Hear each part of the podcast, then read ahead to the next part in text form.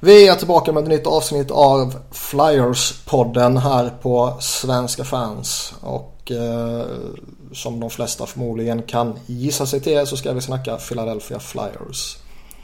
Eh, som vanligt så är det jag, Niklas Wiberg, som tuggar skit och med mig har jag den andra skittuggaren Johan Gärtner. Hashtag Farhagston uh, och uh, den här gången har vi besök av Andreas Skogmo, en annan skitsnackare och Flyers supporter. Uh, välkommen. Tack så mycket.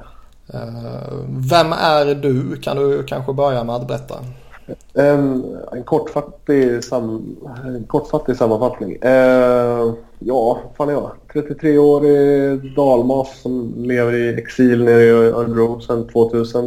Eh, jobbar med musik. Så jag sitter just nu nere på ett spelställe i Bochum i Deutschland. Och Exotiskt. ja, precis. Ska in, invänta en soundcheck. Jag ska börja om en timme ungefär. Så jag hoppas att vi typ hinner genskjuta den så att det inte börjar låta och smälla. Men jag satt mig på rätt av andra sidan av spelstället så jag tror att det ska vara lugnt. Annars får vi bakgrundsmusik. ja, ja, exakt. Fan. Eh, nej, vad fan vad vill man mer man veta? Flyers-fansen, barspel, Legion of Doom-eran. Eh, och sådär. Eh, var det, var det ni som snackade om, om att Micke Renberg inte var en särskilt viktig del av Legion och Doom bara för att ni gillar de andra två? Ja. Så mycket. Ja. För mig var ju snarare anledningen Micke Renberg till att börja med i alla fall. Att, det, att man gillade honom sen landslag och, och även elitserien. Ja, men då har vi ju en spelare var. Niklas ja, föredrar ju Leclerc, jag gillar Lindros och så gillar du Renberg, men du har ju fel. Men det är okej. Okay. alltså, det är okej. Okay. Jag köper det. Då Fast det kan det vara någon sorts dum på Twitter eller något. det där är lite intressant ändå det du nämner att uh, Elitserien och, och Tre Kronor och sådär. Det var väl egentligen aldrig min stora grej när jag var liten. Och det är det inte nu heller liksom. Uh, ja, inte för mig heller. Det var väl, alltså för mig i början när, när man fick hockeyintresset, då var det ju bara Leksand. Men då var det ju så, för mig så, bara, man var där och kollade och så hade jag ingen jättekoll på andra lag och sådär. Och sen så liksom växte det och då blev det nästan NHL på en mm. gång. Ja, alltså det har ju blivit så. Men när jag växte upp så var det mer NHL. Alltså de man spelade hockey med, de höll ju på liksom elitserielag och sådär. Det var nog typ egentligen inte förrän så här, man, jag var på Stens hockeyskola då fanns det liksom NHL-souvenirer där och man fick höra att folk höll på NHL-lag och sådär. Mm. Eh, och, och, då liksom fick man upp, ah, okej, okay, ah, fan, det här kanske är liksom någonting. Och, och det måste vara typ 93 kanske och sånt där.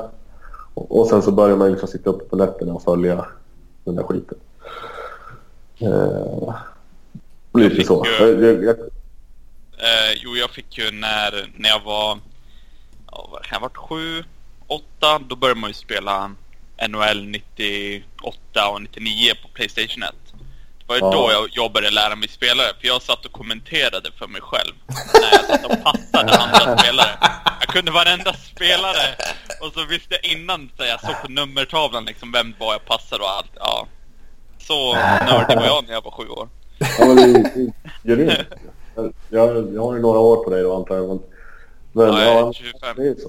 93-94 så började man ju spela på Sega och Super Nintendo så spelade man ju NHL. Och, mm. och jag och min kompis gjorde typ ett hockeyfanzine där vi liksom skrev och låtsades för typ intervjua spelare. Och, och så, där, så gick vi runt och sålde till grannarna. Typ. Det var ju liksom gamla kärringar och, och ingen av dem som brydde sig om hockey. Men de betalade typ en tia för de här tidningarna som vi kopierade upp hemma hos min kompis. Och blev av med ungjävlarna. ja, ja, men typ. Liksom, bara idiotgrejer. Ja, men ja. Det, det är jag kort och gott. Gött, gött. Uh, då skiter vi i dig och hoppar in på Flyers istället. Yes.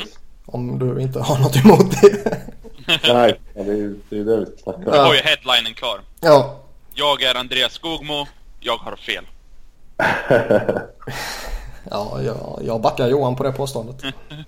Nej, Nej, men... Vad sa du? Ni får säga vad ni vill, det är ju eran jävla podd. Ja, eller hur? Ge det tre minuter till, sen kommer Andreas lägga på. Gotta go. Uh, nej, men vi gör väl så att vi hoppar in på uh, säsongsinledningen helt enkelt och tittar på uh, hur det har gått och lite enskilda matcher och så här. Och logiskt nog så börjar vi väl med match 1. Och det var ju borta mot San Jose Sharks. Där Flyers eh, faktiskt gick och vann med 5-3. Ja. Har du något eh, spontant du kommer att tänka på direkt eh, Johan? Uh, Wayne Simmons hattrick är väl det första. Mm. Giroud mål i 5 mot 5. Mm. Det är lite, lite kul om man bara tar första matchen i år och första matchen förra året, vem som gör första målet. I år Giroud, förra året Boyd Gordon. ja, det hade jag glömt. Redan där är det ju en liten förbättring. Uh, ja, det är jag redo att hålla med om. Vad mer? Uh, ja... Jag vet inte. Det var väl lite fram och tillbaka. De spelade ju inte dåligt, men... Det känns som det var en match som... Eh, lite som man förväntade sig lite på förhand efter preseason där man har sett lite... Eh, ja, vad de ska göra med, alltså domarna då, vad de ska göra med eh, tekningar och slashings och hela grejen. Och det var ju lite powerplay-fest över hela matchen känns det som. Ja, de gjorde väl två eller tre mål i powerplay. Ja, det verkar ha funkat bra. Ja, alltså den såg ju, powerplay såg ju rätt halvdant ut under tid, eller rätt lång tid i, under preseason tycker jag. Ja, de gjorde ju inget mål i alla fall, men de spelade väl, det är väl typ det vanliga med Flash. Ja, men de, rör, liksom, de passar runt bra eh, och skapar mycket och Ghost Spirit står och eh, pangar typ sju skott på PP och så blir det ingenting. Mm. Men eh, just mot Sharks så gick ju puckarna in också. Ja, Ghost hade väl tre ass på, på den också. Ja, han och Voracek. Två var i powerplay tror jag. Kanske alla tre. Uh, Elliot starta. Ska man väl påpeka kanske. Det var ju lite snack om att Neuvert skulle stå. Alltså det tycker jag ändå. Med tanke på att de börjar med back-to-backs. Och jag har för mig att de gjorde det förra året också. Så räknar man ju att målvakterna kommer splitta och då är det ju inte så Egentligen är det inte så jätteviktigt vem som spelar i vilken match känner jag. Nej. Men i och med att det är säsongens första match så finns det ju ett visst symbolvärde i vem som får första matchen. Sen är man som supporter dum i huvudet och övervärderar precis allting som sker. Ungefär ja. Ja. Men förra året startade ju de då med Neuwerf i första matchen. Och det kändes lite som att de där och då bestämde sig för att eh, Mason inte skulle ha det här förtroendet som man kanske trodde han skulle ha efter slutspelsdebaclet. Eh, ja. eh, nu går de ändå in med Elliot i första läget här liksom. Och eh, som sagt man kanske bara övervärderar och det kanske finns någon eh, eh, någon plan för hur det skulle vara och då passar det bättre att han börjar och Neuwirth tar den andra och så vidare och så vidare. Men det känns ändå, ja, symboliken i det gillar jag. Ja, alltså han är, han är väl värvad, alltså visserligen för att vara en del av ett tandem men ändå när det är den spelaren man har plockat in så tycker jag att det är den spelaren man ska gå till först i alla fall. Jo. Han är ju plockad för att vara etta. Så är det ju. Ja, ja precis. Exakt. Och det visar man väl genom att han får stå första matchen. I alla fall. Mm. Ja. Det ska bli intressant att se nu nästa... Vi kommer ju ska gå igenom de andra matcherna också, men just efter, om man säger fjärde matchen de spelar. Vem som startar nu när det har varit lite uppehåll från Nashville-matchen. Där vi spelade de tisdagen och så nästa lördag. Mm. På lördag mot Washington. Ja. När de har... Vem de startar. Det kan visa lite vem de uh, tycker har varit bäst uh, startmässigt. Ja, och sen på vilket sätt de kommer göra det här. Kommer de liksom försöka göra tandemet 60-20 eller kommer de försöka göra det 40-40 liksom? Jag tror mer det är uh, mot 50-50. Ja. Mm, Mest för att de verkar uh, värdera Neuwerf relativt högt ändå. Men det mm. kommer ju inte bli 50-50 för Neuwert kommer ju bli skadad. Ja, exakt. Och då kommer Hagstall att forsa liksom, eller kö bara kötta med Elliot även fast Lion då blir uppkallad och så kommer Lion stå en match och håller han säkert nollan och så får han inte spela. Lite som Stolars förra året. Ja. Skulle inte förvåna mig. Nej, ingenting. Uh, ska vi hoppa in på match två kanske? Kan vi göra? Ja. Det var ju LA. Uh, torsk 0-2. Och uh, jag tycker det var en rätt tråkig match. Mm. Jag, jag missade ju tyvärr den och har liksom fått studera upp i efterhand. Och, och vad det verkar så har det ju liksom... Det är mycket skott. Flyfan, skotten är 35-27. Eh, Quick var väl jävligt grym och det sa väl Drew i någon, någon intervju efteråt också. Alltså jag tycker de har ju... 2-0 målet kom ju väldigt sent i, i tredje perioden och eh, i tredje perioden tycker jag ändå de skapar tillräckligt mycket för att eh, kanske inte kunna vinna matchen men för att i alla fall ta den till overtime. Absolut. Hade, de, alltså, ja. hade de spelat om den här matchen och de hade spelat likadant eh, och haft lika mycket tryck i tredje så är nog Ja, då hade det nog blivit övertid. Jag tycker Quick egentligen snor två poäng. Visst, Kings var bättre än 40 minuter, men sista perioden så skapar de ju tillräckligt. Mm. Så är det Sen går Sen de 0 av 5 i powerplay liksom. Så. Ja. Sen vet man ju aldrig vad som händer i övertid eller straffar och sådär. Nej, nej. Nej. Men sen... Men Neumitt stod den också. Mm. Och gjorde det väl väldigt bra, som jag förstått. Han gjorde ju någon superräddning. Ja. Uh, det var väl när det stod 1-0 har jag för mig. Och uh, nu minns jag inte vem det var i Kings men en sån här extremt uh, lång sidledspassning som går precis framför honom där han flänger sig från stolpe till stolpe. Och hinner få upp blocken tror jag det var va? Ja, mm, ja. ja den var rätt galen. Mm. Den, Nej den... men det, alltså de, de spelade väl en okej okay bortamatch. Inte jättebra, men det är ju starkt att de i just i tredje har väl varit egentligen alla matcher att de har varit väldigt bra. Uh, och det brukar har de inte varit andra år. Att de har blivit liksom sämre. Mm. Um, men det, det har de egentligen, jag tror de har varit i alla matcher. Har de varit bra i tredje. Uh, speciellt att uh, fått rätt bra tryck. Mm, helt klart. Så i en back-to-back eh, och spela så pass bra och inte få med poäng, det är väl fortfarande en liten vinst så att man ser att de spelar ju bra i alla fall. Inte att de är helt slut och blir överkörda av ett Kings-lag som är mycket större än vad Philadelphia är. Om man så ja. med det så i storlek. Och dessutom var utvilade. Ja. Ja, verkligen. Ja, men bara att se att, att det finns ett spel och att det liksom finns ett driv Mm. För ibland i början på förra säsongen så var det ju katastrofdåligt och det känns inte som att det fanns en plan. Men nu verkar det ändå vara liksom ett jävla go på något sätt. Det känns som att det var ett bättre lag överlag också. Mm.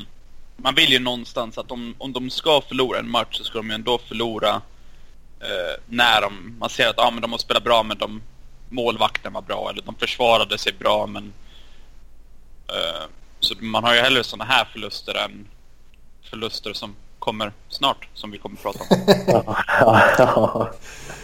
ja, eh, innan vi går in på eh, det som Johan syftar på så tar vi eh, den tredje matchen som var mot Anaheim. The Flyers vann med 3-2 efter förlängning. Mm. Ivan Provorov är bäst. Det kan jag hålla med om. det känns så jävla skönt att ni säger så. Det är ju... Det är faktiskt så. Ja. Ja, det är en jävligt skön känsla. Det är, det är inget overstatement. Nej, exakt. Uh, vi såg Elliot. Första intrycken för mig där är väl eh, Nolan Patrick. Som mm. första poäng. Um, och det är ju det här nya PP, andra PP. Uh, när de kör lite ryska vägen bakom målet. Där Patrick står och passar. Och lägger en jävla fin macka till Provorov som smäller dit den. Jag gillar fan den uppställningen alltså. Vi har pratat ja, om den. Jag, jag, tror du och jag har pratat om den i den här podden. Mm. Annars har jag chattrat rätt mycket om det i NHL-podden jag kör också. Uh, att det liksom är ett... Det bryter i lite mönster och det är inte det som... Alltså alla lag spelar ju powerplay likadant om man ska generalisera det liksom. Ja. Där du har en playmaker i vänstra eller högra tekningscirkeln och så har du backskott och så har du någon som skymmer typ. Mm. Uh, men det här liksom, det blir något nytt som motståndarna måste förhålla sig till. Uh, eller något nytt är det väl inte, men något ovanligare i alla fall. Ja, alltså de är ju vana vid, vid PP1 och folk, alltså det är ju ganska känt nu hur första PP spelar. Ja, Om vi då har ett andra PP som spelar annorlunda så är det en jävla styrka. Hellre än att folk försöker kopiera första PP. Ja, exakt. Nej, det är ett riktigt snyggt mål. Just det, innan han ens får pucken, Patrick, så... Um, jag, jag, tror det är, om det är Wheel eller om det är Connectny som har honom på högersidan. Och han står och slår klubban i isen bakom målet och verkligen vill ha den för han vet redan då vad han ska göra. Mm. För så fort han får den så går han över till andra sidan, lägger en macka över klubban om det är på Bjäxa tror jag. Och så kommer Provorov och bara smäller dit den. Um, så det där kommer, nog, kommer vi nog få se fler gånger. Helt klart. Man har ju sett lite av det i första uppställningen också. Ja, det var väl nu sista matchen tror jag. Mm, mm. Ja, det är bra. Uh, Couturiers förarbete till avgörandet är ju också värt att nämna. Ja, eh, visst ja. Han var ju otroligt lugn och fin i det eh, övertids... Han spelade svinlänge också, jag kommer inte ihåg exakt men... Men höll pucken jävligt bra och vann tillbaka den innan de fick ut den från blå va? Eh, tror nästan hade pucken under hela övertiden. Ja. Fyra sekunder. Och mm. Så lägger han den här backhandpassen till Simmons. Och så har han skott Mm. Alltså Simmons är så bra. Han får inte lämna. Jag skiter i vad han får för lön. Han får inte lämna. Nej, jag, är han dålig när han fyller 31 och liksom fem år kvar? Jag bryr mig inte. Han får inte lämna. Det, det bara är så. Nej, jag är helt, jag är helt med dig. Jag ger ett jävla Eichel-kontrakt om det är så. Simmons, Simmons ska spela i Flyers. Mm. Så är mm. Jag satt flygplatsen i, i Aten Eh, och bara skrek rätt ut. För det var ju supertidigt på morgonen och alla var svintrötta. Men jag satt och följde matchen på telefonen. när jag gjorde det där målet vaknade alla av oss till. ja, det är gött. Ska sägas att de var jävligt bra i den här matchen. Det ska mm. väl också sägas att Anaheim saknar eh, typ halva laget ja. på grund av skador. Ja, jag tyckte inte att de var dåliga heller. Nej, de har ju bra djup. Alltså, de har ändå med Perry och Silverberg och Rakell och Fowler och Manson och sådär liksom. Så det är ju mm. De har ju spelare. bra lag. Ja. Men de saknar ju de bästa i princip. Mm. Ja, Getzlaff, eh, Lindholm. Och då är det inte jättekonstigt att Philadelphia var bättre. För det tycker de var. Eh, de, de gör ju ett, ett mål eh, i boxplay där. Fowler som åker in och det var ju ett jävligt, jävligt snyggt mål. Eh, mm. Kattans lagskott. Och Elliot kunde egentligen inte ha gjort någonting på något av målen. Det ena är en sidledsförflyttning och det andra är liksom stenhårt slagskott i krysset. Det... Shit jag tyckte han, Ja, jag tyckte han var bra. Uh, ja, inga konstigheter. Men den enda anledningen att den blev övertid är ju för Gibson. Han... Ja, vilka räddningar han gjorde. En på Patrick där och så en Patricks eh, pass till Connectny och så var det någon mer som jag inte riktigt kommer ihåg. Typ Giro hade upp ett mål gånger två. Och ena gången så räddade han och den andra så tror jag backen blockade. Mm. Så de hade ju kunnat vunnit med mycket mer än 3-2. Absolut. Uh, sen är det ett lag från Western så då bryr jag mig inte så mycket om att det delas ut en extra poäng Nej, till dem. det gör absolut uh, ingenting. Nej, fan, det, det spelar ingen roll. Och det kommer vi komma in på nu. ja, det har du fint. Jag är så deprimerad fortfarande.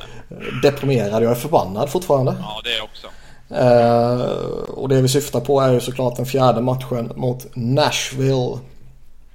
Som spelades några dagar uh, efter Anaheim-matchen här och där Nashville kommer ut uh, i sin home opener och är jävligt bra. Ja. Samtidigt som Flyers är betydligt mindre jävligt bra. Och de går ju upp till, till 3-0 en bit in i andra perioden och det känns som att eh, vad fan liksom. Ska det bli en sån där eh, 1-7 förlust eller någonting nu liksom. Mm, en riktig, riktig platt match. Ja. Kunde inte passa, ingen åkte skridskor. Eh, Brian Elliott släppte in varje puck. Det var liksom riktigt... Eh, det var dåligt överallt. Det var inte någon som var bra. De hade ingenting i princip. Nej. Och sen ligger Andrew McDonald och Dale Weezer bakom vändningen. Ja. Som vi alla satt och förutsåg. ja. Uh, Andrew McDonald har ju aldrig någonsin och kommer förmodligen aldrig någonsin att skjuta så hårt som han gjorde det här. Nej. Och Dale Weezer serverar Nolan Patrick karriärens första balja. Ja, det gjorde han jävligt bra. Det är ju, han gör ju allting för det. Mm. Ja. Alltså, ja, det Louise köpte sig lite tid där bara av den anledningen. Ja, men jag tyckte han var bra hela matchen faktiskt. Han har ju, jag tycker han förtjänar kritik från de första matcherna och jag är väl inte helt förtjust i att han används i en topp 9-roll liksom. Mm. Uh, å andra sidan har jag förståelse för att signar man den spelaren till det kontraktet och det första säsongen är lite skakig om man ska vara snäll. Så förstår jag ju ändå att man vill sätta honom i en position där han studsar tillbaka typ liksom. Ja. Han har ju betalt för en topp 9-roll. Ja. Det är, väl rim, det är väl rimligt att ge honom chansen. Ja. Eh, men frågan är ju hur långt koppel han ska ha. Nej, det ska ju inte vara 60 matcher. Men jag tycker ju typ en handfull matcher är ju för lite också egentligen. Ja, 10-15 är väl rimligt innan man börjar laborera om ordentligt. Ja, ja. Och sen... Jag, menar, det, eh, jag, jag, förstår ju. Han är ju liksom den gå in och tacklas och spela hårt och i den. Så att det är liksom det han ska bidra med i den tredje kedjan när du har Patrick och Connectney. Mm. Men det hade ju varit så kul att ha haft en bättre spelare där. Det är ju det. Ja. Det är inte så att Dale Louise inte är en NHL-spelare. Det är inte där det är. Det är ju mer att man... Att de har andra spelare som pa skulle passat bättre. Mm. Eh, tycker jag i alla fall. Uh, och sen när jag själv typ satt och skrek som andra mest av att byta ut uh, Valtteri Filppula i första PP. mm. uh, så gör han givetvis två powerplay-mål. Ja. Och däremellan lyckas Travis Connectney göra ett jävligt fint eh, mål också. Åh, oh, vilket skott. Ja. Så Flyers drar ju upp till eh, en rätt uh, schysst vändning och 5-3. I knappt sju minuter in i tredje perioden gör Filppula 5-3. Mm. Och då var man uh, rätt glad. Ja, jag tror att den här matchen är liksom definitionen av en emotionell berg och dalbana. ja. Uh, det man ska säga, uh, de här första fyra matcherna måste ändå säga Andrew McDonald. Uh, det var väl någon, var det första matchen när det inte var så bra. Men det är tre, tre och fyra matcher har faktiskt varit bra. Uh, Ja, det är som, sådana här oförskämda saker kommer jag inte tolerera i podden så det här kommer jag klippa bort. Nej men det, det, måste man väl ändå igenom. Uh... Grejen är att jag, jag, jag, kan hålla med om att helhetsintrycket är ju ändå bättre än vad man befarade liksom. Sen tycker jag ju fortfarande att det är enskilda insatser och misstag som är som vanligt liksom. Där han är helt överspelad och där han slänger sig i någon panik för att försöka lösa upp någonting och så blir det någon tokig tripping eller någon, hamnar han på efter? Alltså du vet. Ja, men det är ju på ett av målen där mot Nashville när han, när han gör sin vanliga jag lägger mig här och ser vad som händer. Ja, men det var det väl är så att han alltid, men han har ju ändå haft flera sekvenser i de här matcherna som han inte haft förut. Att han har brytit upp liksom på blå linjen någon gång eller liksom en mot en med någon spelare och lyckas eh, vinna pucken och sen vända spelet. Eller att han åker ner bakom målet, det han brukar göra. Och så gör han ju något konstigt move där och så blir han fast och så tappar de pucken och så blir det tryck i egen zon. Det har ju inte riktigt hänt. utan Nu har han liksom fått bort pucken. Vilket man får tycka är liksom framsteg för honom Oh ja. på något sätt. Eh, Ja. Nej, men sen- han gjorde väl en sån groda mot Kings också där på 2-0 målet. Där, där han lägger sig ner och Ja. drar en pizza på, på isen. Mm. Eh, och alltså, ja han har väl varit okej. kan, det kan man väl ändå säga att... Man får ju säga okej för hans standard. Så Ja, men att han har varit någon super... Problemet som jag ser det med snarare är ju då att han spelar ju fortfarande 20 minuter och hindrar ju då någon, någon bättre back att spela fem extra minuter som kanske skulle gy- gynna oss ytterligare. Ja, så är det ju. Uh, inget snack om saken. Jag spelar ju hellre Red Gugudas 20 minuter och McDonald en kvart istället för tvärtom. Jag ger ju hellre Sanheim eller Ghost eller Hägg två och en halv minuter var eller att dela på liksom Mm. mer än honom också. Ja, helt klart. Ska bara säga att jag sitter och kollar på Nolan Patricks eh, första mål på loop. Bara som inspiration. Ja. Ja, ja, det är bra. För att ta dig igenom den här passagen. Du ska Ja, ju det- det- ner i andra halvan av tredje perioden. Exakt. Eh, ja.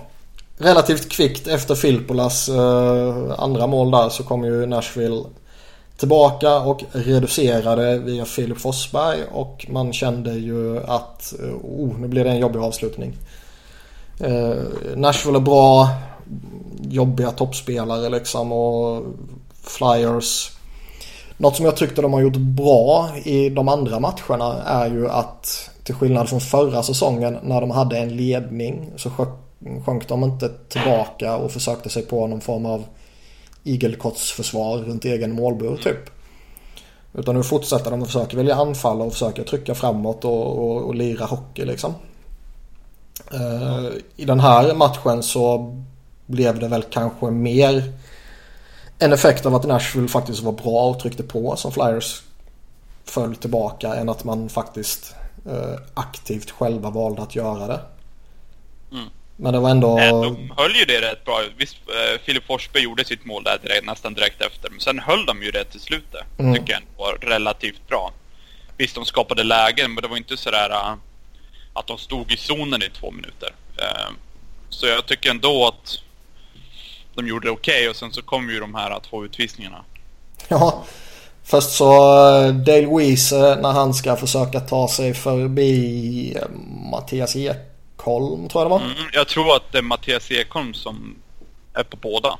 Jag tror att McDonald drar ner Mattias Ekholm med Ja, det, klubbhandsken. det minns jag faktiskt inte vem det var. Men Weese eh, försöker åka efter pucken och, och, och ta den i sarghörnet typ. Eller bakom förlängda mål eller något sånt där. Och Ekholm gör väl någon eh, halv interference eller någonting kanske man kan förklara Ja, det men som. det, gjorde, det de hela matchen. Jo. Eh, Visst, nu var ju extremt den sista där när han får runt armen.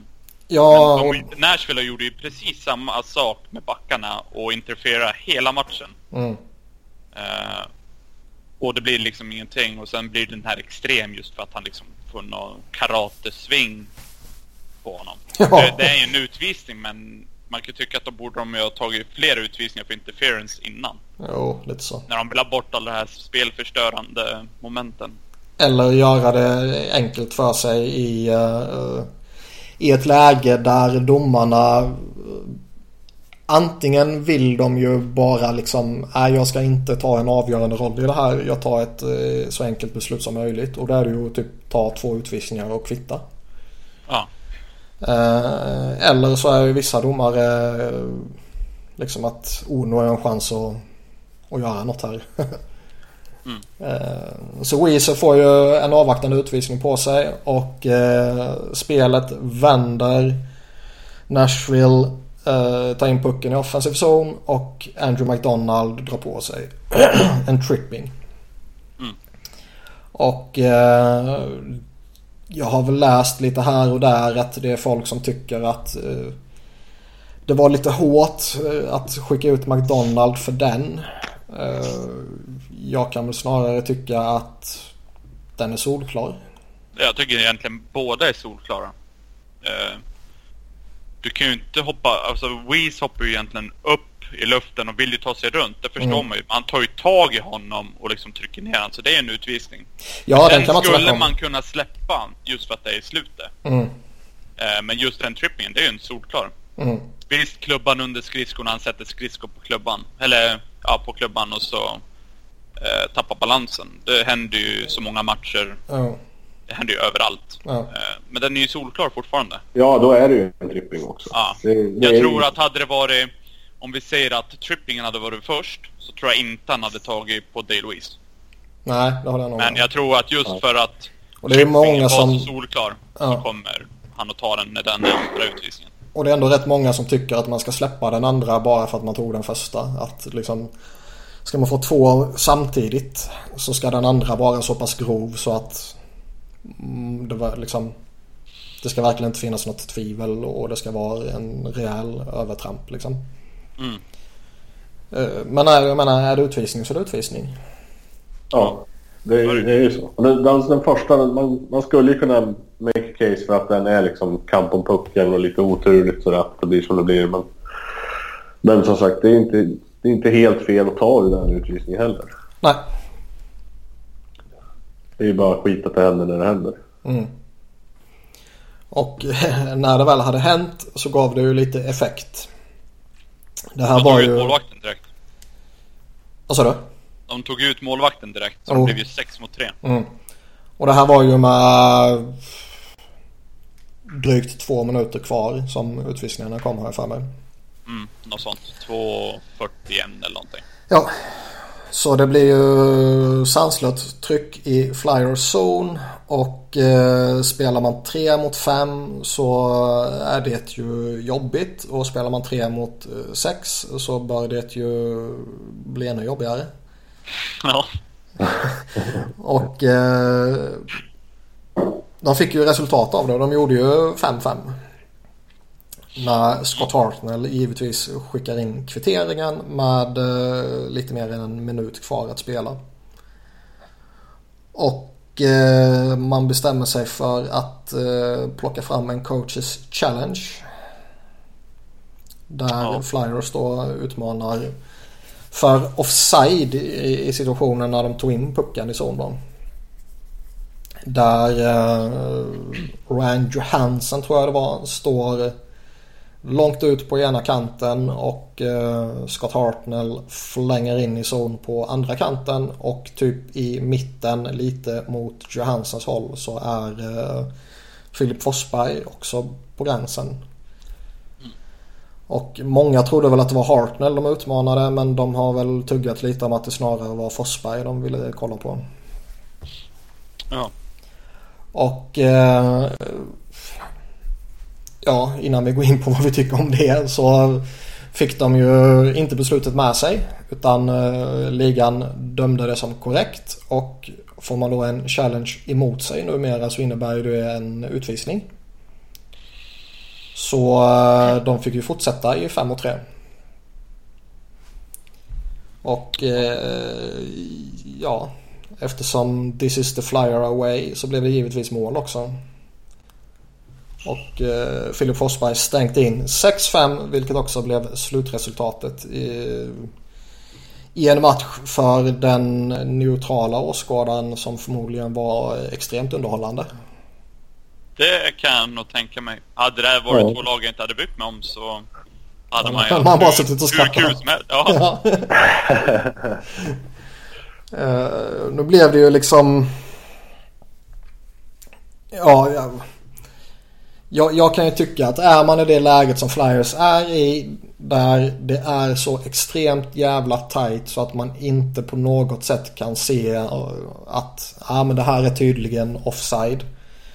Um, sen kan man ju diskutera vad tydligen är. Om det är en meter eller om det är en decimeter eller om det är fem centimeter. Men är man verkligen helt övertygad om att det här kommer vi få med oss. Då är det ju givetvis rätt att plocka fram en coaches challenge. Men när det är så tight och det i princip rör sig om millimeterbeslut. Eh, vilket det ju faktiskt var i det här läget. Mm. Så tycker jag ju att det inte bara är oansvarigt utan det är ju väldigt, väldigt korkat. Att slänga upp en challenge när man vet att okej okay, om den här misslyckas. Vilket det är rätt stor sannolikhet att det kan göra. Så kommer vi få en utvisning mot oss. Och vi är redan i 3 mot 5. Eh, så att man då väljer att plocka fram en coaches challenge. Det är ja, inkompetent coach. Ja. Du har ju en videocoach och så har du ju att de har plattor på bänken och kan se. Ja. Så innan de ens tar beslutet så har de sett. Och då tar du ju inte ett, ett beslut att göra en coaches challenge om, om du inte har... Om du inte kan se själv.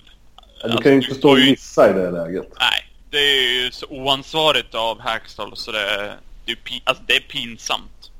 Det är ju en sak om man... Världens bästa liga och han tar ett sånt beslut mm.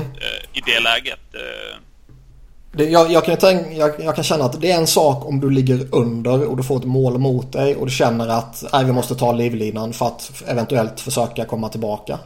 Ja. Då, då kan man väl chansa liksom.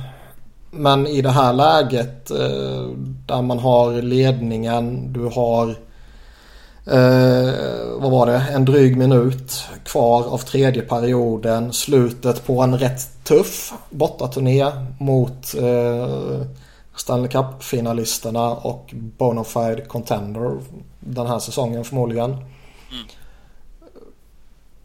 Alltså fan svälj det målet. Eh, det är en jävla skillnad på att uh, spela 4 mot 5 eller 4 mot 6 än att spela 3 mot 5, 3 mot 6, 4 mot 5 eller 4 mot 6 lyckas man ju döda rätt ofta.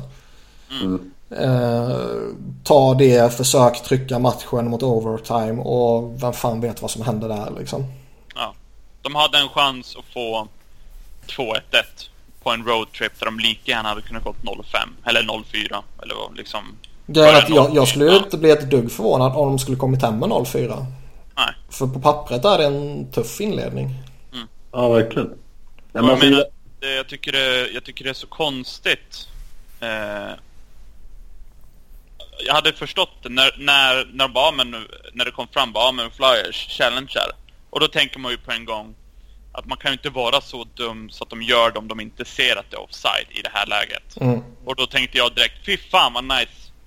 Vi leder fortfarande. Ja, exakt. fortfarande har fem och tre, klockan går tillbaka. Jag har alltid gillat coaches challenge. eh, och, ja, men lite så. Eh, jag satt ju och läste tillbaka mina tweets från den matchen. Och man liksom, ja, det är lite komiskt nu på efterhand. Men ja, jag har aldrig varit så, eh, så tom efter, den här, efter just den här matchen. Så jag, jag förstår mm. inte hur, hur han kan komma fram till det här beslutet. Du är, liksom, alltså, du är i världens bästa liga och han tar ett sånt dumt beslut.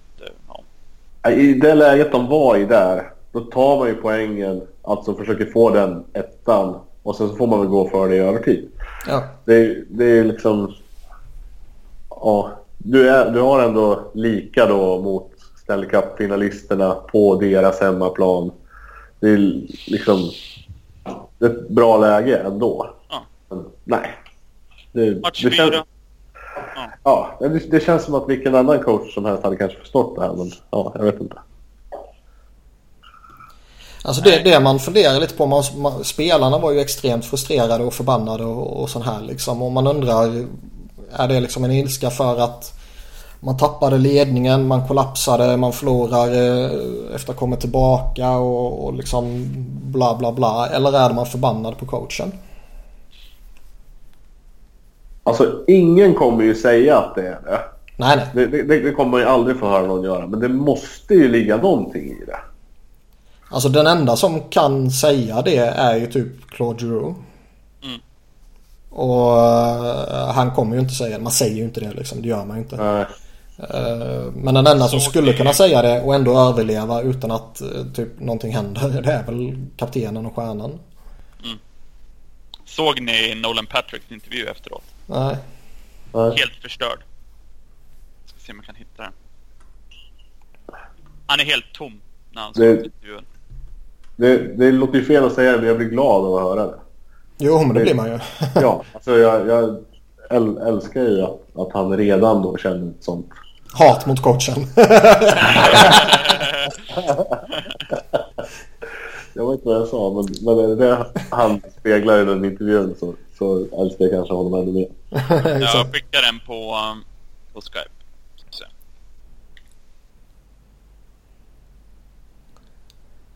Ehm. Ja, Elliot fick ju stå den här matchen också och fick ju tre av fyra matcher då och var väl tämligen skakig i den här matchen kan jag tycka. Ja, det var väl några lätta puckar. Det var några exakt. Sen är det väl svårt också en målvakt i det läget som som Flyers kom ut i den här matchen och i synnerhet som Nashville kom ut i den här matchen. Där det var extrem kvalitetsskillnad och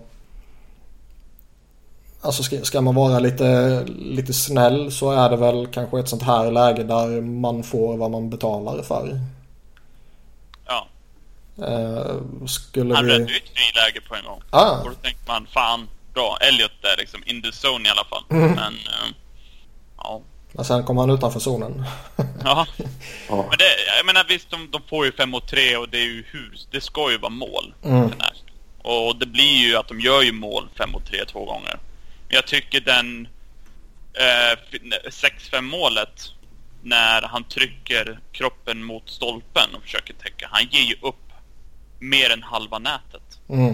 Eh, och det kan ju ha varit att han bara skyndade sig över och tappade liksom tekniken just på det, den sekvensen. Mm. Men för det är ju inte bra alls. Man kan det- tänka, ja men Philip Forsberg han snipar upp det, men han har ju hela målet att skjuta på i princip. Jo. Det blir ju ödesdigert. Ja, Även om, även om det bara är en liten grej. Mm. Eh, så ja, han var ju inte bra alls. Det, Nej, de, de, de där första tre målen var ju inte... Det var ju liksom inga kanonmål heller. Eh, Nej. Den där, när han släpp, släppte målet på Hartnell känd- det kändes ju som att det, det här ska han ha. Det är ju ett mål. Um, var det Nick Boninos mål kanske? 3-0 målet. Kan det ha varit. När Ekholm trampar runt eh, och Jiro gör ingenting. Han bara... Ah, jävlar vilken fart Ekholm fick där. Eller, eller Ja, är det bara in, jämförelse? Men Jiros liksom hemjobb och försvarsarbete där är ju Han- patetiskt. Han var så jävla dålig i Ja. första typ två perioderna i den här matchen. Sen tycker jag tredje att han var bra. Ja. Och jag tycker han har sett bra ut i de... pinsamt Ja det var det. Helt och hållet. Eh, annars tycker jag han har sett... Där small det till. Ja. Eh, annars tycker jag Euro har sett bra ut under inledningen. Han har sett pigg och fräsch ut och eh, som Johan var inne på så producerar jag i 5 mot 5 och lite sånt här också. Mm. Eh, och det är ju jävligt viktigt att han kommer tillbaka. Ja, Det, det råder väl som vi har pratat om tidigare ingen tvekan om att eh, han har passerat sin prime. Eh, Han är ju i den åldern där de flesta har passerat sin prime. Men eh, man har ju ändå förhoppningar om att han ska vara bättre än han har varit de två senaste åren. Och det har man ju sett tendenser av hittills i alla fall. Sen är ju fyra matcher i det stora hela inte någonting överhuvudtaget. Men eh, positiv inledning, viktig inledning och eh, visst jag skulle givetvis sitta här och hoppats att han hade gjort eh, nio poäng på fyra matcher och Mm. fått en sån där överbra inledning som man kan segla vidare på. Men eh, alltså håller han det här poängsnittet säsongen ut så är väl det OK liksom. Nej, men jag tror ju, for- han har ju passerat sin prime, men nog tror jag att han kan göra en 65-70 poäng. Mm. Ja, alltså han ska ju ändå hålla en förhållandevis hög nivå. ja. men han har ju sett bra ut. Han har sett mycket snabbare ut och mer... Eh, det man har saknat förut det är mycket det här att han... Han brukar inte skjuta så mycket längre. Inte liksom... Eh, han, om han väl skjuter så är det långt ifrån mål. Han liksom tar sig inte in i de här high danger mm. eh, områdena som är. Men det har han ju gjort nu hittills. Och man ser ju att han har... Det är någon han åker in med fart eh, längs med kanten, bromsar och lägger liksom en macka bak till eh, vem det nu var och så blir det farligt eller om det blir mål till och med. Eh, någon av matcherna. Mm. Och det gjorde han ju aldrig förra säsongen och det har nog mycket att göra med att han spelade skadad och riktigt inte... Han kunde inte riktigt klara av det. Mm. Så han har ju sett bra ut. Men sen har man ju... Nu blir det här lite över till nästa punkt kanske, men just det här spelarkritik. Ja, men Boracek det... var ju... vi kan gå vidare. Ja. Vi är väl klara med Nashville-matcherna då. Ja. Boracek har, tror jag, sex assist på fyra mm. matcher. Och då tänker man, ah, men skönt att han har haft en bra början. Jag tycker han har varit skitkass. Tappar puck och... Kan inte, alltså hans skott har ju varit helt värdelöst alla matcher. Uh, jag skulle säga något mellanting. Jag tycker väl inte han har varit helt jävla oduglig. Ja, alltså nej. Men... Alltså, det är såklart han fortfarande... Uh, assisten på Couturiers mål. Var liksom, det var ju allt han. Så han har ju liksom att man ser att det finns fortfarande. Men det... Han är så ojämn och tappar så mycket puck som han aldrig brukade göra förut. Det var mm. liksom ingen som kunde ta pucken av honom. Men precis, han, han kan ju gå in och vara så dominant. Och det tycker jag egentligen inte man har sett någonting av än så länge heller. Nej, det är väl lite så. Ja, det håller jag med Han har varit kass på så sätt. Han är ju fortfarande liksom producerat och är fortfarande duktig och med zone entries och allt sånt där. Så han är ju inte dålig på det sättet. Men det är ju lite samma som man har haft de senaste säsongerna. Att han tappar mycket puck och sådär som man aldrig gjorde förut. Och det är ju då det sticker ut för man vet ju vad man brukar få av honom. Och han har ju inte haft skadeproblem som till exempel Giro eller Ghost hade förra året. På det sättet. Mm. Så där finns det ju mer att plocka. Helt klart. Och det säger ändå om en spelare som är på pace att göra 126 poäng. ja. Mm. noll, noll mål och 126 assist. Ja, det lär bli så. det är rätt mäktiga siffror ändå. Vad, vad säger ni om första kedjan som helhet annars? Andreas kan vi få börja. Uh, alltså jag, jag, tycker, jag var ju lite skeptisk till att använda Euro på vingen och tycker inte att Kurtz är en första center. Sådär. Men jag tycker att den har sett bättre ut än vad jag har trott. Men det finns ändå mer att ta av. Eh, jag, jag, förväntar mig ändå... Alltså, ja, jag säger emot mig själv lite, men jag förväntar mig ändå mer av den kedjan fastän den har sett bättre ut än vad jag trott. Eh, hur man ska säga det. Jag, liksom, ja, men som vi sa, Voracek har gjort sina poäng men kanske inte sett så bra ut som han har gjort. Couturier har kanske snarare briljerat över hela banan och liksom inte... Han är ju ingen offensiv force mm. egentligen men, men har ändå gjort det okej okay åt det hållet. Plus att vi ändå tycker att även om Giroud har börjat bra så, så liksom... Det här kan ju vara vi som är lite orange-svarta att, att det liksom, vi har ännu högre förväntningar på honom. Mm. Eh, sådär så att... Eh, ja, jag vet inte, det, känns bara som att det, det, det, kan bli bättre fast det är bra. Ja. Alltså själv så tycker jag väl att eh, ja, jag står kvar i det jag sa inför säsongen. Jag tror den här första kedjan kan göra bra ifrån sig.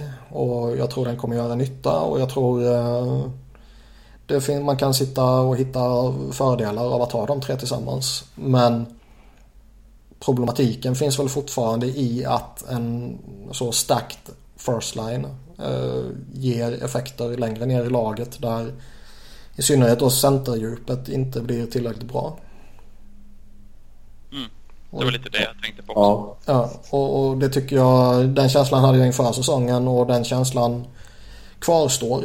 Eh, jag tycker Nolan Patrick har varit jätteduktig under inledningen men Eh, ska han vara liksom ska man vara lite överdramatisk och säga att han är den enda middle six-centern av liksom, riktig nivå som de har så kommer han ju oundvikligen hamna i extremt tuffa matchups.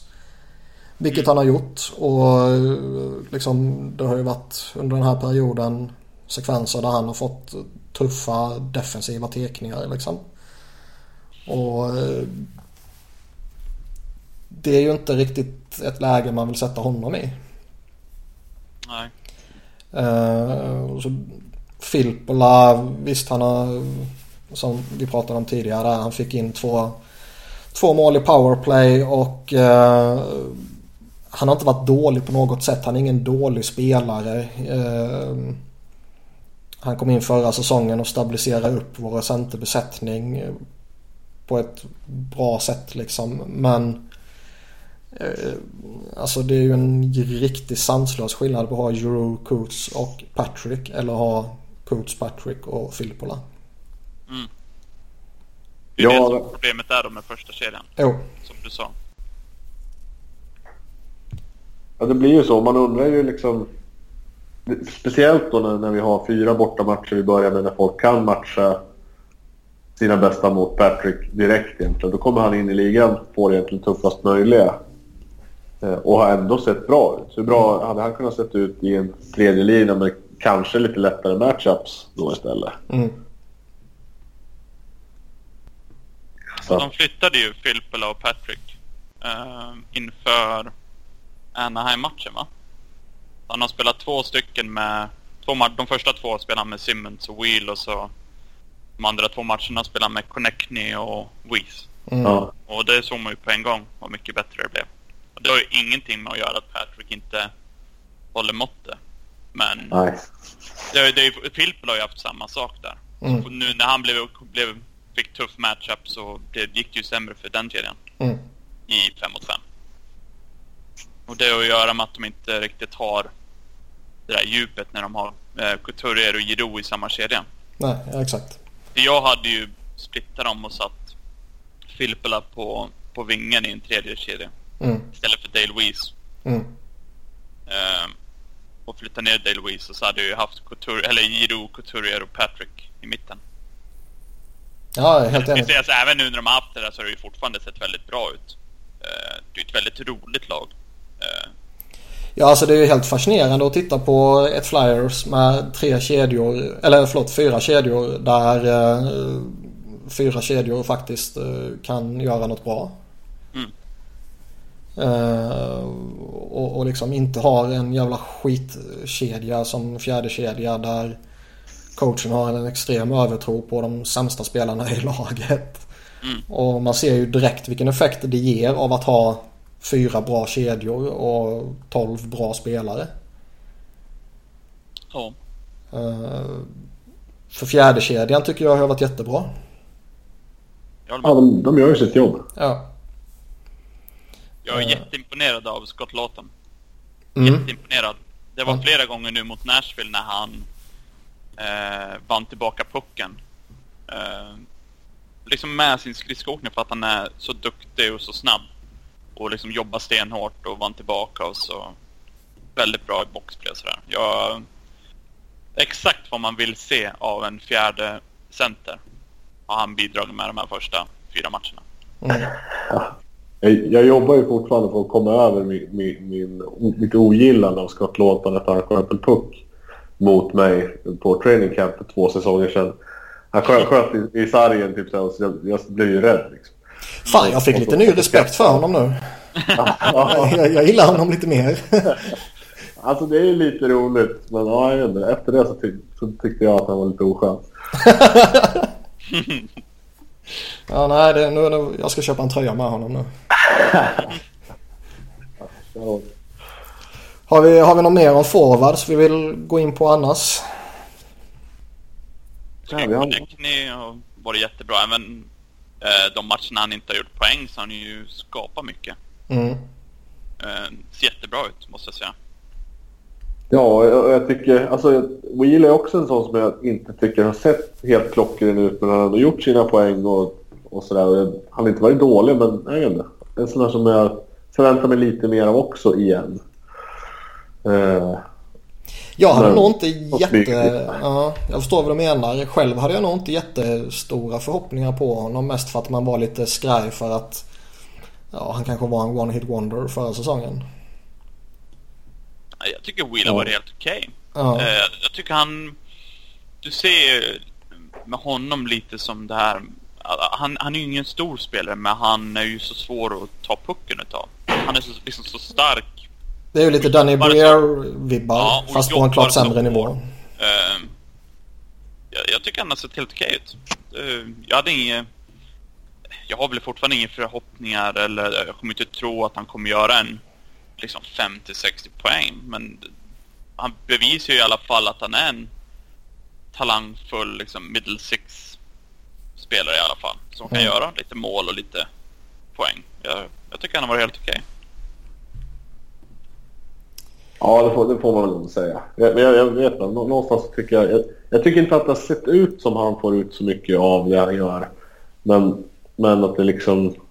Ja, jag vet inte, jag, jag, jag kanske övervärderar honom också på något sätt. Och tänker, jag, jag tänker inte att han ska vara en 50-60 poängspelare heller, men kanske 40 typ sådär. Mm. Och det ser han väl gott och väl ut att kunna göra än så länge. Har ni någon, eh, liksom, vill ni slänga in Jori Lehta någonstans? Som har varit utanför laget de här matcherna. Mm.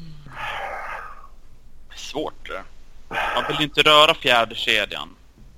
Och är det någon, någon plats han borde ta sådana fall när man kan rotera ska man ju tycka att det är Dale Weiss, men... Ja, och alltså... Eller byta rakt av mot Filppula, men jag tycker inte att Filppula är en sån spelare man plockar ur line-upen heller. Nej. Jag tänker att de, de två skulle vilken som kunna spela, men jag känner inte att Filppula har varit så dålig så att man, man behöver byta ut honom jag tror ju att om, om han ska in i line-upen och det är någon som ska ut och det inte är en skada så är det ju Raffel. Även fast jag inte tycker det är skadade så känns det som att ja, det är det. Det är ju han eller Taylor Layer som kommer ut ja. Och det skulle jag väl inte göra i dagsläget. Jag, I dagsläget så känner jag väl inte att det är någon som ska plockas ut. Mm. Efter typ de två första matcherna så fan plocka ut Weezy och släpp in uh, Lehtare och se om om en lite mer eh, spelande, skicklig spelare får ut något bättre än mer grinder Weezer typ. Mm. Ja men det är kanske därför jag hade bytt ut Weez. Um, just för att uh, Lechter är liksom bättre. Eh, mm. Uh, mer talangfull så att säga. Mm. Det blir en annan typ av tredje länk med Connectney och Patrick. För de två har ju varit jättebra tillsammans de här två matcherna. Oh ja. Uh, även när de inte... jag tror Connectney spelade från Patrick och så Gibson, som jag sa förut, att han gjorde en helt sjuk räddning och så var det tvärtom sen att det var Patrick Connectney och så samma sak där. Så de hade ju kunnat haft en riktigt galen inledning tillsammans och då hade alla suttit och bara in med kidsen nu liksom ännu mer än vad det redan är. Mm. Eh, så jag tycker de två var jättebra tillsammans. Och det är väl inte så svårt att lista ut att de skulle vara med tanke på vad det är för spelartyper. Uh, nej, jag håller med. Om vi hoppar över till försvaret då. Uh, vi såg precis, eller precis, igår såg vi Sam Moran skickas ner till AHL igen efter att ha hängt med hela roadtrippen på västkusten. Och eh, efter inledningen här så har ju Brandon Manning varit utanför laget. Han är ju sjunde backen. Mm. Och då känns jag det... det jag tycker det är lite intressant att det var innan när training camp skulle börja så var det ju snack om vilka kommer vinna jobbet på försvaret där. Mm. Och det blev ju det blev Hägg som vann första jobbet. Han vann av alla backarna. Och sen nu, nu då så blev det ju Sanheim. Mm. Uh, jag trodde ju innan lite mer att det kändes som att Moran hade första första liksom eh, första jobbet och att det sen skulle stå mellan Sandheim och Hägg kändes det som. Mm. Eh, men det är lite intressant ändå att Hägg går in och vinner, om man ser av alla backarna. Han är väl på något sätt den mest eh, stabila så tillvida att han man ser honom sällan. Vilket ju är i hans fall en komplimang. Ja. Eh, han gör sällan bort sig liksom. Utan han, han gör sitt i det tysta. Och det är ju, det är ju tilltalande för en coach som inte gillar kreativitet. Ja. Nej, men jag, jag tror du och jag pratade om det här äh, för länge, länge sedan eh, i någon podd. Om att Robert Hägg är liksom den nya Braden Coburn. Mm. Liksom duktig skridskoåkare och men bidrar inte mycket offensivt. Och när du märker honom så är det för att han gör misstag. Ja. Det är precis det Braden Coburn var. Mm.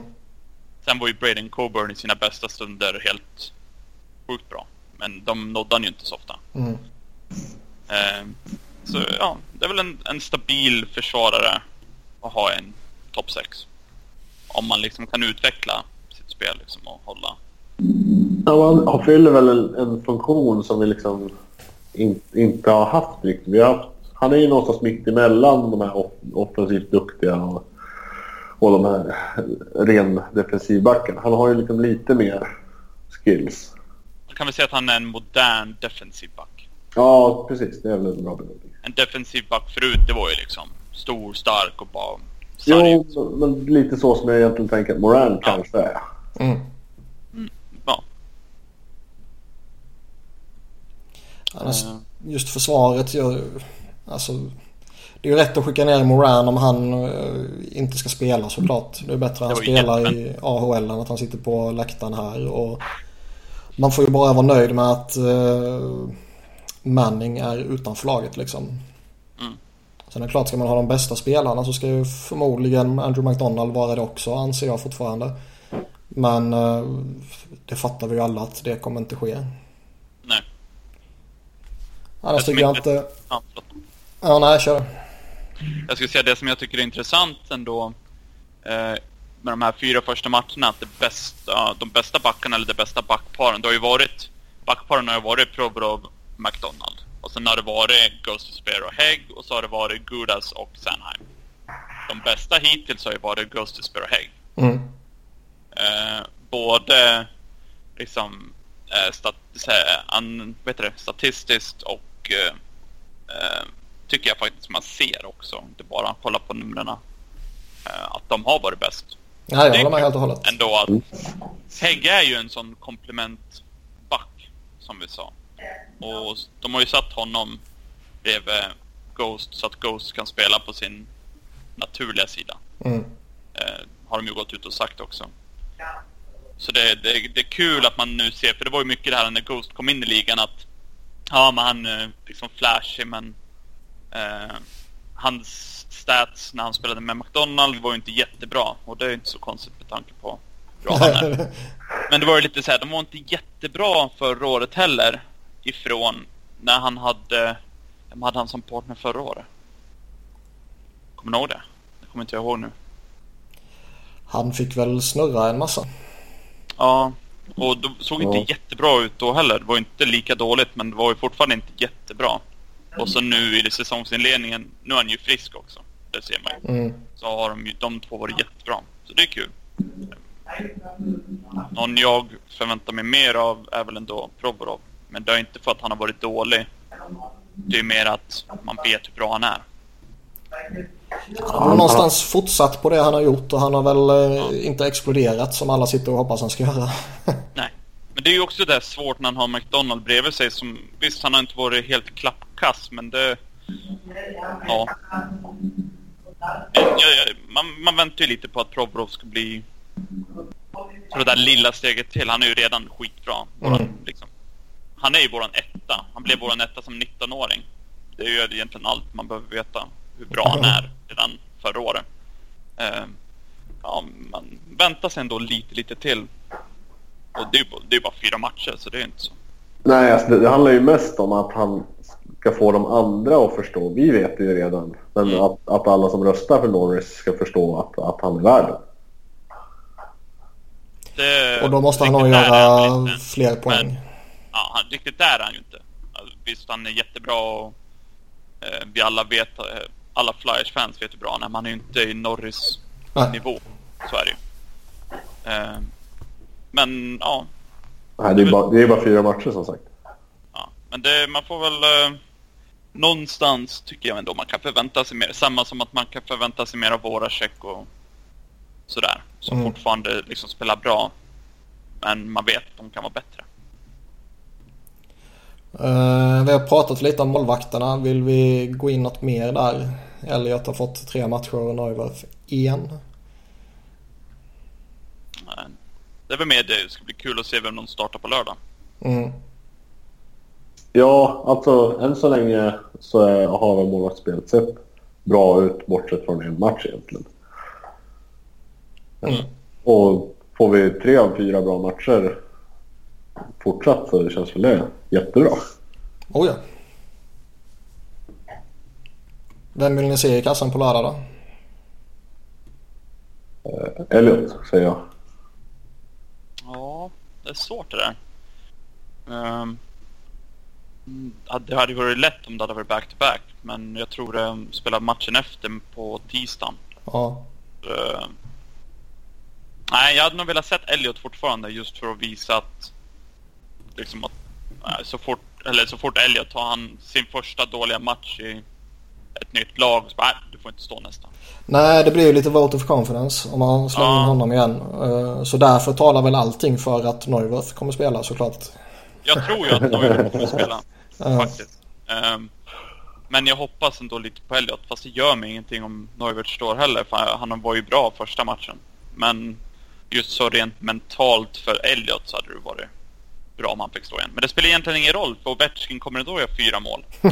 Exakt. På tre Ja, skott.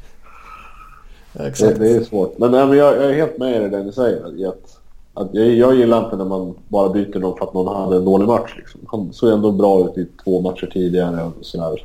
Så att, nej, jag, jag, tycker att man ska, ska låta dem få den matchen. Egentligen bara för att man ska visa att det inte är på det sättet man behandlar sina målvakter. Mm. Eh, Men sen har jag inga problem om det är så att de har sagt innan ah, men du står, du står Nashville-matchen så står Neuvert Washington-matchen. Har de sagt det redan innan då är jag helt fine med det. Ja. Eh, när vi ändå är inne på det lite sådär. Har vi något mer vill vi säga om coacherna? Ja, vad var hashtaggen? Fire Hackstall. Nej, men det är väl klart man kan önska mer av Hackstall. Jag tycker inte... PK har väl inte varit ehm, superbra, men jag tycker det automatiskt ser bättre ut när de inte har Vandevelde och Belmer. Hela laget blir ju per automatik så mycket bättre. Ja, så är det ju. Men man tycker, jag tycker fortfarande man kan förvänta sig att det ska vara bättre. Nu blir det ju lite skillnad när de har haft två, fem och tre eh, Ja, det är liksom fyra mål emot sig och det liksom förstör statistiken och allt sånt där. Det, Både, både PP och PK-statistik tar ju rätt lång tid på sig egentligen för att normaliseras och stabiliseras på något sätt. ja, jag tycker att båda har visat att eh, både powerplayet och PK borde vara lite bättre i år. I alla Mm. fall. Just Ja, bara rent vilka som spelar så kan man tycka att ja, men det kommer nog bli bättre. Ja, nej, men i, om, vi, om vi ska försöka i alla fall att glömma bort den här coaches challenge som var, så tycker jag inte att de har gjort särskilt mycket konstiga saker än heller. Det är liksom... Ja, det är inga, inga konstiga laguttagningar, inga liksom scratches som har hänt än. Så att det är, Nej, det konstigaste är väl att Manning spelade första matchen. Det är väl det enda. ja. Ja. Ja, nej, det kan jag hålla med om. Eh, Det förstod jag inte riktigt. Vi pratade lite om powerplay tidigare där Chris uh, Noblarch, eller vad fan han nu heter. Ja, Eh, har kommit med lite nya idéer och man såg väl, det har ju pratats lite om när, jag minns inte vilken match det var nu men där Jordan Wheel i powerplay uh, far in med pucken i zon under kontroll och slänger ett skott på mål och så blir det mål. ja det där connected till Wheel mot San Jose. San Jose var det. Eh, Där pratades det mycket att liksom, han vill få in spelarna i zon med betydligt mycket mer fart än vad det varit tidigare. Mm. För tidigare har det varit lite att uh, ja, antingen Ghost eller Juru tar pucken, åker upp med den i mittcirkeln så dropppassar man till den andra av de två som inte tog pucken och så ska han försöka åka in i zon liksom. Ja. Uh, uh, och då blir det ju typ alltid att uh, Voracek och Simons och uh, ja, Chen som det var back in the days. Mm. Filippola nu då blir ju typ stående på blålinjen och måste liksom traska in i zon typ. Uh, istället för att som nu då ta lite mer fart med flera stycken och ja, skippa den här jävla dropppassen som på ett sätt kan vara effektiv givetvis och på ett annat sätt bara typ stannar ner de andra tycker jag. Mm. Uh, och det inslaget gillar jag. Ja, han har ju både Connectny som sa i en intervju att uh, Noblock hade han har liksom procentuellt vad som funkar. Mm. Så att det, hela, det är lite så advanced powerplay stats i princip. Så att mm. ja, men pass inte slott eller Patrick till Couturier in till Connectny procentuellt och sådär. Så att de försöker att se vad som funkar. Det är mm. positivt. Oh ja. Innan har det ju varit att de hela tiden står passar runt, passar runt, passar runt, skott. Så blir det blockerat, så passar runt, passar runt, passar runt och så får de iväg pucken och så måste de börja om och så mm. vidare. Eh, så de har ju mer en spelidé i powerplayet. Eh, och just första powerplay-uppställningen är ju egentligen samma som det var under Romallen. Ja. Eh, första tweaken man såg var ju just mot Nashville när de hade Giroud bakom målet tag där. Mm. Men just hela andra powerplayet är ju en... Ja, det är ju det Noblock vill ha. Ja, exakt. Så, ja, tycker det är positivt.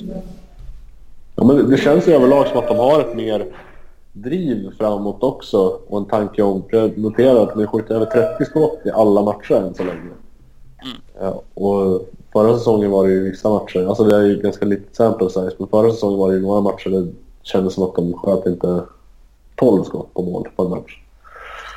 Jag tycker så. den stora skillnaden är att om man kollar de här skott, vart skotten kommer ifrån, mm. så är det inte längre low to high och så skott från back, utan nu är det mer från bättre lägen, närmare målet. Mm. Söker, söker det kommer göra en stor skillnad.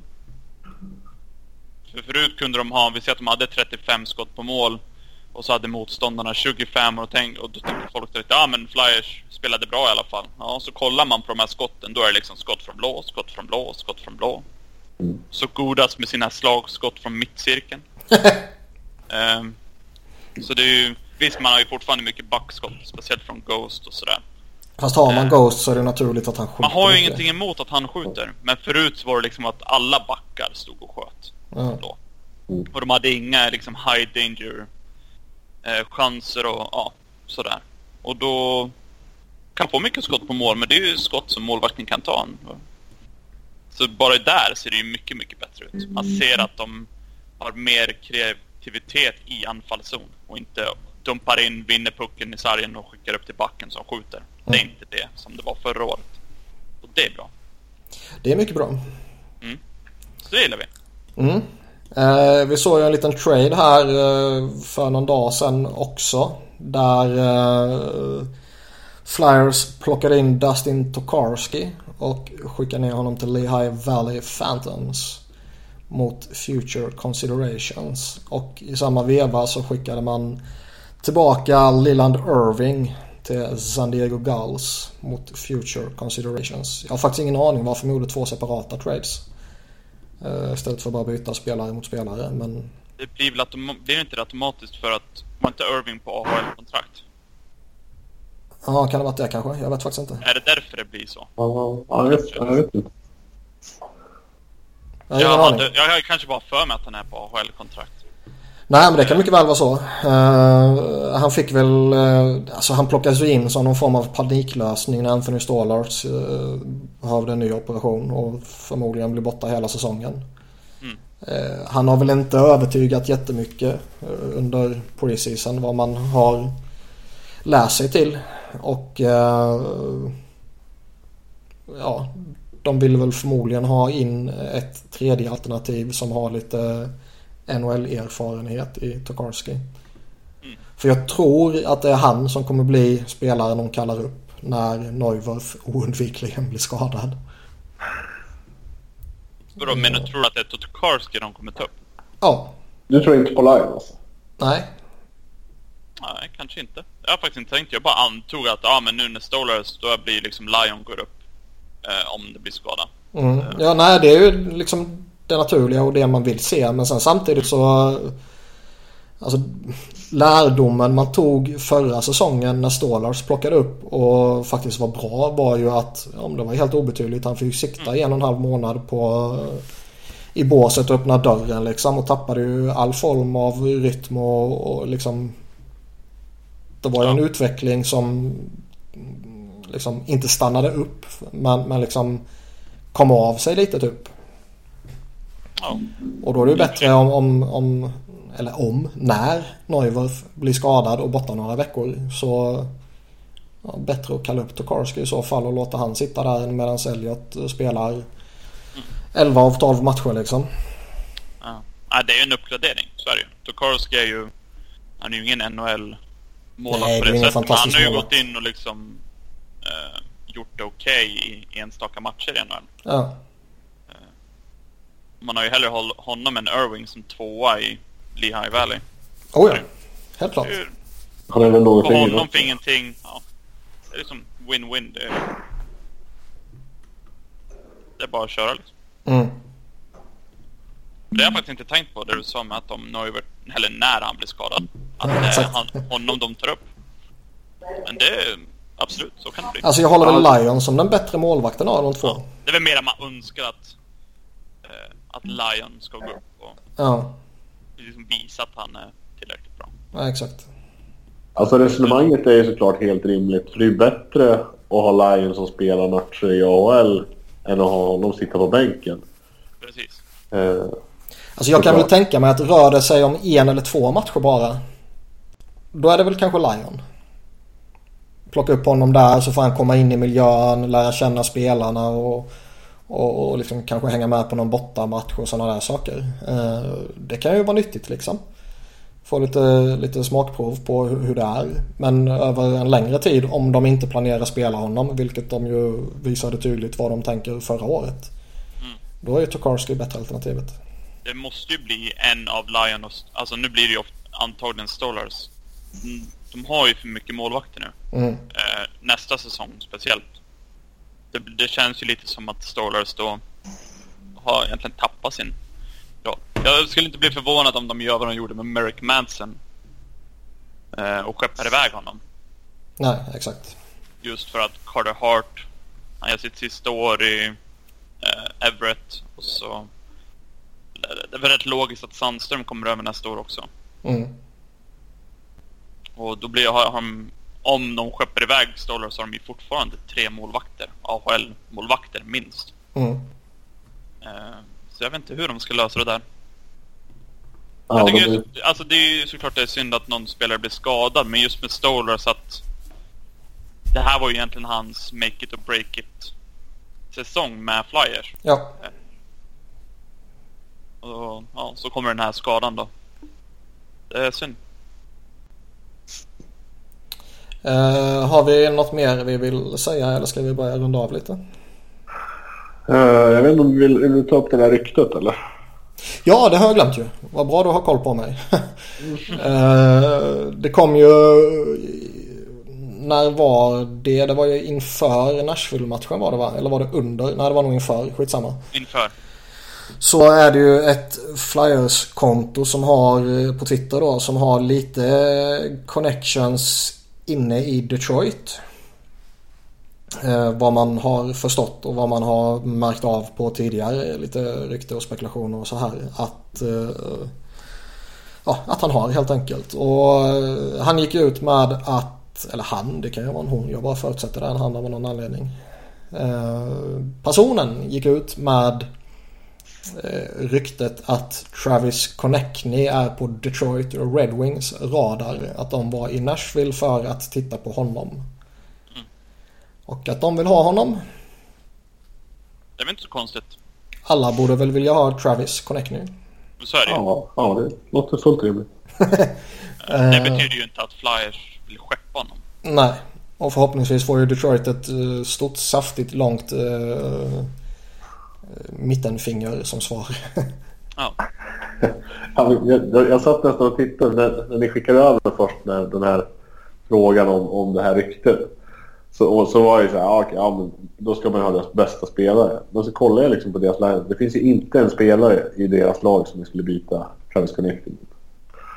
Alltså det, Dylan Larkin gillar jag. Där kanske man skulle få Ja, ihop jag en, eh, en, eh, en trade runt det. Men det är ju den enda. Och va, liksom, varför skulle de skicka honom mot Connectney? Ja, det är Han är väl från Michigan också, är han inte det? Uh. Ja, han spelar på Michigan State i alla fall. Ja. Annars är det liksom... De har ju i princip inga prospects som är värda att titta på och de få som de har skulle jag ju definitivt inte byta Connectney mot. Och, och liksom befintliga roster players har de ju inte. Det är ju som sagt Dylan. Larkin. Eh, Anthony Manta känns Ja, det som Manta. att... Ja, jag gillar honom men jag gillar Connectney mer. Ja, det är lite Ja, alltså, samma. det är ju, de har ju spelare man gillar men som inte som man hade tradat Connectly för. Jag Mm. hade ju jättegärna tradat åt med FNSI till exempel. Men inte Ja. för Connectly. Nej, exakt. Och det är ju samma med det typ en? Evgenij Svechnikov eller vad han heter. Mm. Eh, Ja. de har ju jättegärna tradat åt sig. Men man vill ju inte ge upp Connectly då. Nej. Och förhoppningsvis är det väl vad Flyers resonerar också. ja, det får väl hoppas. De kan göra ett, ett motbud. Ni får Andrew McDonald istället. De behöver en dyr back. Ja, de behöver någon veteran till. De har inte tillräckligt många.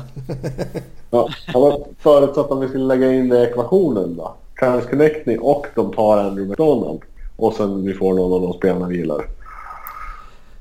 Alltså då måste vi ju, de är ju så, de är ju tokkörda mot lönetaket så då måste vi ta ja. lön tillbaka också. Ja, ja Då tar vi tillbaka Abdelkader. Exakt. Jag satt och snackade igår jag och Johan om, eh, tänk om det breakas en Connectnick trade under podden här liksom mot Abdelkader. Eh, Vi skulle vara tvungna Och att mitt svar avsluta. då var då att jag aldrig skulle kolla mer. Nej. Så en, en del av mig satt nästan och hoppades på den traden. Bara för att vi kunde ha det live break. Ja, fan. Ja. Det hade blivit en bra podd om man hade fått en liksom, live-reaktion på både mig... Alla, jag är ju väldigt så emotionell när det kommer till saker. Jag hade ju... Ja. Jag hade Vi skulle nog flippat alla tre, tror jag. och börjat grina och allt möjligt. Det hade inte varit vackert. Han har ju gått med magont hela dagen och sån grej. Ja, för fan. Nej, men det är väl, just med det här ryktet är det ju inte så konstigt att, eh, att de kollar på spelare. Eh, just som ja, men Connectny är ung, precis kom in i ligan, inte riktigt liksom slagit igenom. Det är ju egentligen sådana spelare man vill sno åt sig, försöka sno åt sig bildet innan de breakar. Mm. Ja, exakt. Alltså, han måste ju komma med en rel- relativt rimlig prislapp just nu. Och eh, det finns ändå en skyhög potential. Ja. Så Ja. att det, det är väl klart rimligt att man gör. Eh, har vi något annat? Utöver be Detroit dra åt helvete? Nej, det känns som ett bra ställe att sluta podden på. ja, Detroit kan dra åt helvete. Ja. Eh, vi får se när vi återkommer med nästa avsnitt. Eh, nu hade vi med våran eh, Tysklands korrespondent. Och eh, nästa vecka kanske vi plockar upp eh, vår, ja vad fan blir han? Vietnam-korrespondent eller eh. Thailand-korrespondent. Asien-korrespondent. Ja. Eh, Vicke. Som ju har flytt eh, Vimmerby för att eh, kila järnet i Asien. Hashtag avgå Vicke. Ja, exakt. eh, men stort tack till, till Skogmo för att han eh, ville vara med. Gött inhopp. Ja, tack själva. Det var bara roligt. Eh, ja, ska jag Gärna in frågor. Det hade varit kul. Mm. Och eh, vi hörs väl nästa gång Johan. Det gör vi nog. Om inte jag petar dig. Det kanske du gör. Eh, men på återhörande, tack för den här gången. Hej då.